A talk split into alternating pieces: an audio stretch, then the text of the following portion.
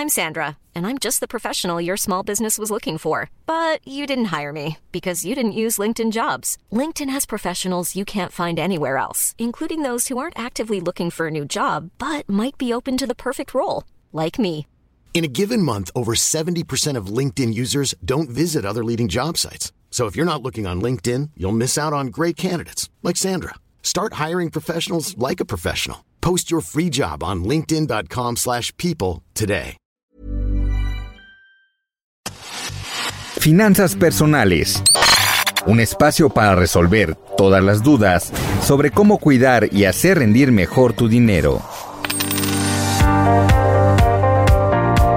Bienvenidos a Finanzas Personales, el podcast del Heraldo de México, donde en esta ocasión hablaremos de la importancia del liderazgo en las empresas, así como por qué renuncian los empleados. Y para ahondar más en este tema, me acompaña Diana. Carla, ¿cómo estás? Eh, pues este tema que abordaremos el día de hoy creo que es muy relevante para cualquier emprendedor, porque muchas veces los trabajadores no renuncian a las empresas, sino a los malos jefes, y tener una buena relación con el jefe es fundamental para los empleados mexicanos, por lo que hay que saber qué hacer para no convertirnos en un mal jefe que tenga aterrados a sus trabajadores y que parezca que solo le importan las finanzas de la empresa o los éxitos que pueda tener a nivel personal y no las personas que están a su cargo. Exacto. Diana. Pues mira, la verdad es que también aquí el liderazgo se traduce en motivar a las personas a que trasciendan en la organización y se sumen a los objetivos que éstas tengan. Los empleados, de hecho, deben de tener tal inspiración por su líder que su productividad se vuelque al 100 y se logre obviamente una mayor productividad y evidentemente se crea en el proyecto. Y es que yo creo que aquí hay que hacer énfasis en que los empleados renuncian cuando sienten que no tienen un reconocimiento por parte ni de su jefe ni directo ni de la empresa entonces ellos en ocasiones creen que son como una mercancía o un robot que todo el tiempo tiene que estar trabajando y no sienten ninguna preocupación por su desarrollo profesional y mucho menos personal. Así que el 70% de las renuncias se da por este motivo y porque no se sienten valorados por sus jefes. Aquí es donde hay que poner atención si se quiere emprender una empresa para no caer en estos errores que son un punto rojo ya muy claro en todas las empresas y pues que ha sido identificado a través de varios estudios. Claro, Diana. Y fíjate que aquí, más allá también de aquellos que vayan a emprender, es creo que también muy relevante que si tú te identificas con algo de esto, puedas actuar a tiempo.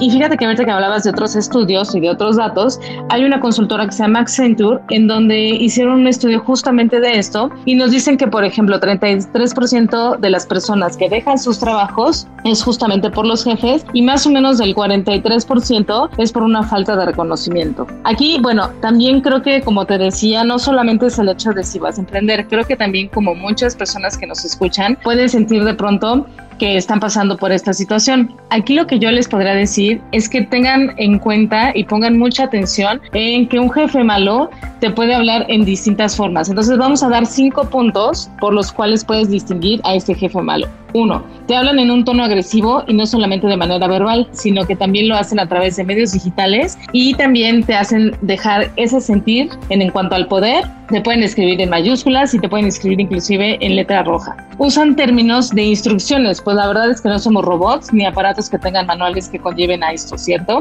El sarcasmo y la ironía pueden resultar muy frecuentes al momento de que un jefe, entre comillas, quiere intimidarte. No te toman en cuenta ni te dan empowerment y no cumplen sus promesas ni toman en cuenta tu, tu creatividad, así como tus aportaciones o de tal manera no se te reconoce. Yo creo que esto es muy importante porque en diferentes ocasiones nos hemos enfrentado, creo que todos en el ámbito laboral, con personas que nos hablan mal, ¿no? O sea, que hasta nos gritan o que nos, nos hablan con tonos que pueden ser pues ofensivos para nosotros y tampoco se tiene por qué tolerar este tipo de actitudes, porque si bien son nuestros jefes, pues no son los dueños de nuestra vida ni son pues personas que están calificadas para gritarnos. Siempre trato con respeto, creo que va a dar mucho mejor resultado y va a hacer que el trabajo sea más productivo en todas las áreas a trabajar con insultos o sometiendo a las personas. También otra cosa que es importante para incentivar a los empleados es reconocer su trabajo, pero no nada más con, con palabras, sino con algún incentivo o alguna compensación que ellos puedan sentir que les están reconociendo. Ahí entra también este esquema de premios o tal vez eh, calificar la puntualidad de la gente y darle algún reconocimiento, ¿no? Esto va a influir de manera directa en su productividad y hay que destacar que la renuncia no está necesariamente relacionada con un mayor salario, sino más bien con el reconocimiento y la posibilidad de crecimiento dentro de la empresa.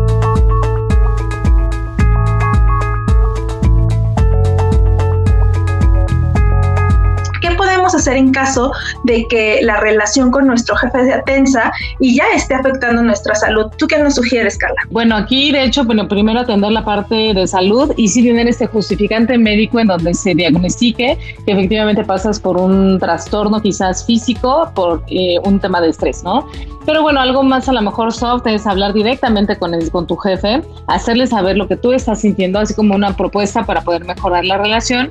Si no ves un cambio, que este será el, el siguiente punto, te sugiero ir con el director inmediato superior para hacerle saber lo que está pasando.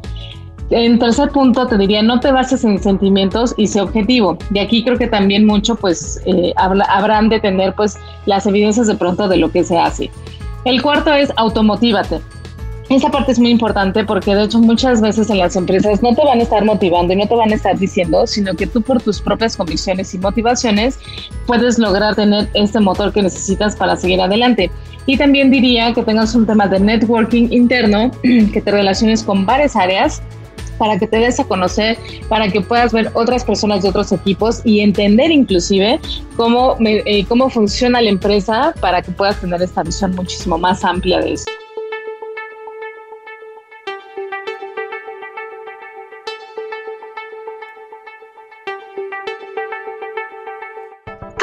Factores que nos mencionas creo que son clave y que todos los empleados deberían tomarlos en cuenta si se atraviesan por una situación así en la que pues ya sienten que tienen una mala, relación con su jefe. Porque también hay que tomar en cuenta que esto deriva en crisis de ansiedad, ¿no? Que cada vez son más frecuentes y eh, a nivel salud cada día los empleados tienen mayor ansiedad y problemas derivados de estrés. Entonces eso creo que es importante atenderlo.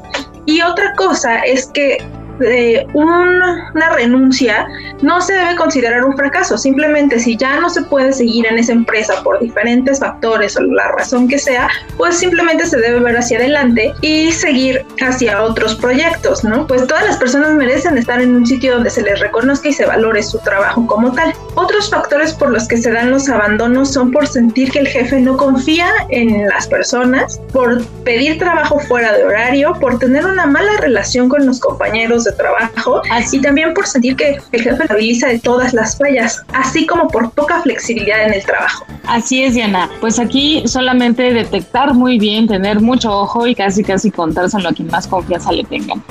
No olviden visitar la página del Heraldo de México donde encontrarán más información sobre este y otros temas de finanzas personales. Yo soy Carla Rojas, escríbanos sus sugerencias a través de redes sociales del Heraldo de México. Adiós. Mi nombre es Diana Zaragoza y no olviden visitar el sitio del Heraldo de México donde encontrarán más temas de finanzas personales y recomendaciones para cuidar su dinero. Hasta la próxima. Finanzas personales. Aprende cómo cuidar y hacer rendir mejor tu dinero. Escucha y descarga un nuevo episodio cada 15 días en todas las plataformas digitales de El Heraldo de México. Hey, it's Danny Pellegrino from Everything Iconic. ¿Ready to upgrade your style game without blowing your budget? Check out Quince. They've got all the good stuff shirts and polos, activewear, and fine leather goods all at 50 to 80% less than other high-end brands. And the best part? They're all about safe, ethical, and responsible manufacturing. Get that luxury vibe without the luxury price tag. Hit up quince.com slash upgrade for free shipping and 365 day returns on your next order. That's quince.com slash upgrade.